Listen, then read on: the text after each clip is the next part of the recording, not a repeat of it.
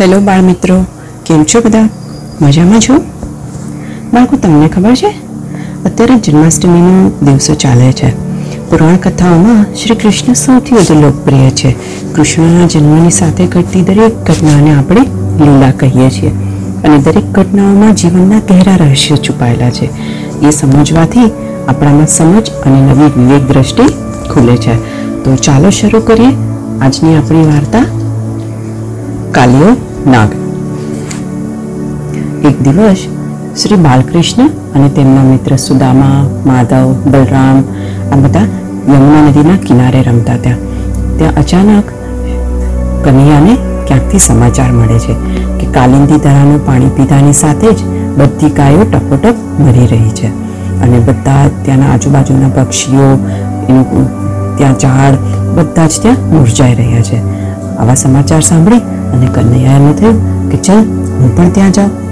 એને તરત ત્યાં જોયું તો કેટલી ગાયો પીડાથી તરપડતી હતી. કૃષ્ણ તો કોપાયમાન થયા અને બોલ્યા કે હવે મારે જ કંઈક કરવું પડશે.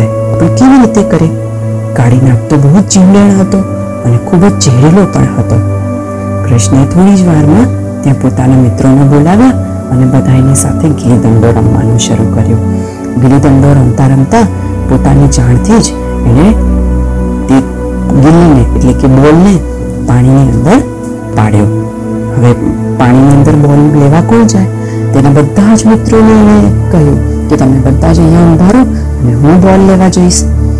હવે બધા મિત્રોને ખબર હતી કે આની અંદર તો કાળી નાગ જીવતો રહે છે અને એ કોઈને જીવતો રહેવા દેતો નથી.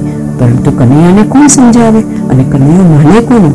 એણે તો તરત જ કાલિંદી નદીની અંદર તુબાકો માર્યો. અને યમુના નદીમાં તબાકો મારતા જ સીધો પહોંચી ગયો પાતાળમાં. હવે પાતાળમાં આવી અને જોવે છે આજુબાજુ, તો ત્યાં પેલો કાળિયો નાગ સૂતેલો હતો.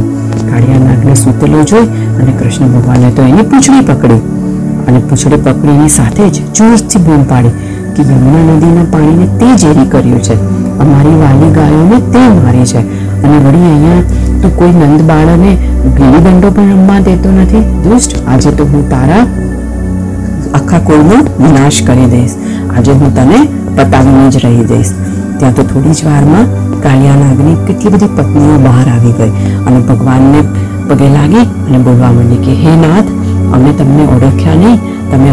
સ્વામીને છોડી દો તમને જે ઝવેરાત જોઈશે, મોતી જોઈશે બધું જ અમે તમને આપીશું. પણ તમે અમારા સ્વામીને છોડી દો. અને કાલિયોનાથ પણ બોલવા માંડ્યો કે હું હંમેશને માટે અહીંથી દૂર ચાલ્યો જઈશ. તમે મારા ઉપર કૃપા કરો, પણ તમે મને છોડી દો. કાલિયાનાથને ખૂબ ફેરવ્યો, ખૂબ માર્યો. એને બધું જ જે રોકાવી નાખ્યો. અને પછી હવે કાલિયોનાગ એકદમ રડતા રડતા શ્રી કૃષ્ણને કહે છે કે, ભગવાન, આજે તમે મારું પૂરેપૂરું દહન તો કરી જ નાખ્યું છે, એટલે હવે હું કોઈને નુકસાન પહોંચાડવા માટે પણ લાયક નથી. પણ હું શું કરું? મારા કર્મ જ એવા છે કે મારે આ ઝેરી બનીને બધે ઝેર ઓકવું જ પડે છે. તો હું શું કરું? ભગવાને કીધું કે, હું તારી વ્યથા બરાબર સમજી શકું છું. પણ બીજા લોકોને હેરાન કરીને તું શું કામ કર્મ બાંધે છે? એટલે આજથી હવે તું પણ તારા કર્મમાંથી મુક્ત થા. એમ કહી અને ભગવાન એને મુક્ત કરે છે અને કહે છે કે તું તારા પરિવારને લઈને અહીંથી દૂર ચાલ્યો જા. અને કાલિયુનાગ પણ કહે છે કે હવે તમે પણ અહીંયા આનંદથી રહો, હું અહીંયાથી ચાલી જાઉં છું. આમ વૃંદાવનવાસીઓને કૃષ્ણે કાલિયાનાગના દમનમાંથી છુટકારો મેળવ્યો. આ બાજુ કૃષ્ણના માતા, પિતા અને બધા વ્રજવાસીઓ દોડતા દોડતા નંદ બાબાના ઘરે ગયા અને ત્યાંથી જશોદા મૈયાને બોલાવી અને લાવ્યા અને કીધું કે માતાજી, તમારો કનૈયો તો કાલિંદી નદીમાં ઉતર્યો છે અને ત્યાં નાગ સાથે બે બંધન કરે છે. આ સાંભળતા જ જસોદા મૈયા તો એકદમ દોડાદોડી કરતા કરતા આવ્યા અને જોયું તો નદીનું પાણી લાલ લાલ થઈ ગયેલું હતું અને કાલિયા નાગના ઝેરને કારણે કાળું પણ થઈ ગયું હતું. પણ કૃષ્ણ ભગવાન થોડી જ વારમાં કાલિયા નાગની ઉપર બેસી અને નદીમાંથી બહાર પ્રગટ થયા. આમ કૃષ્ણએ કાળી નાગને નાથ્યો અને વ્રજવાસીઓને ભયમુક્ત કર્યા.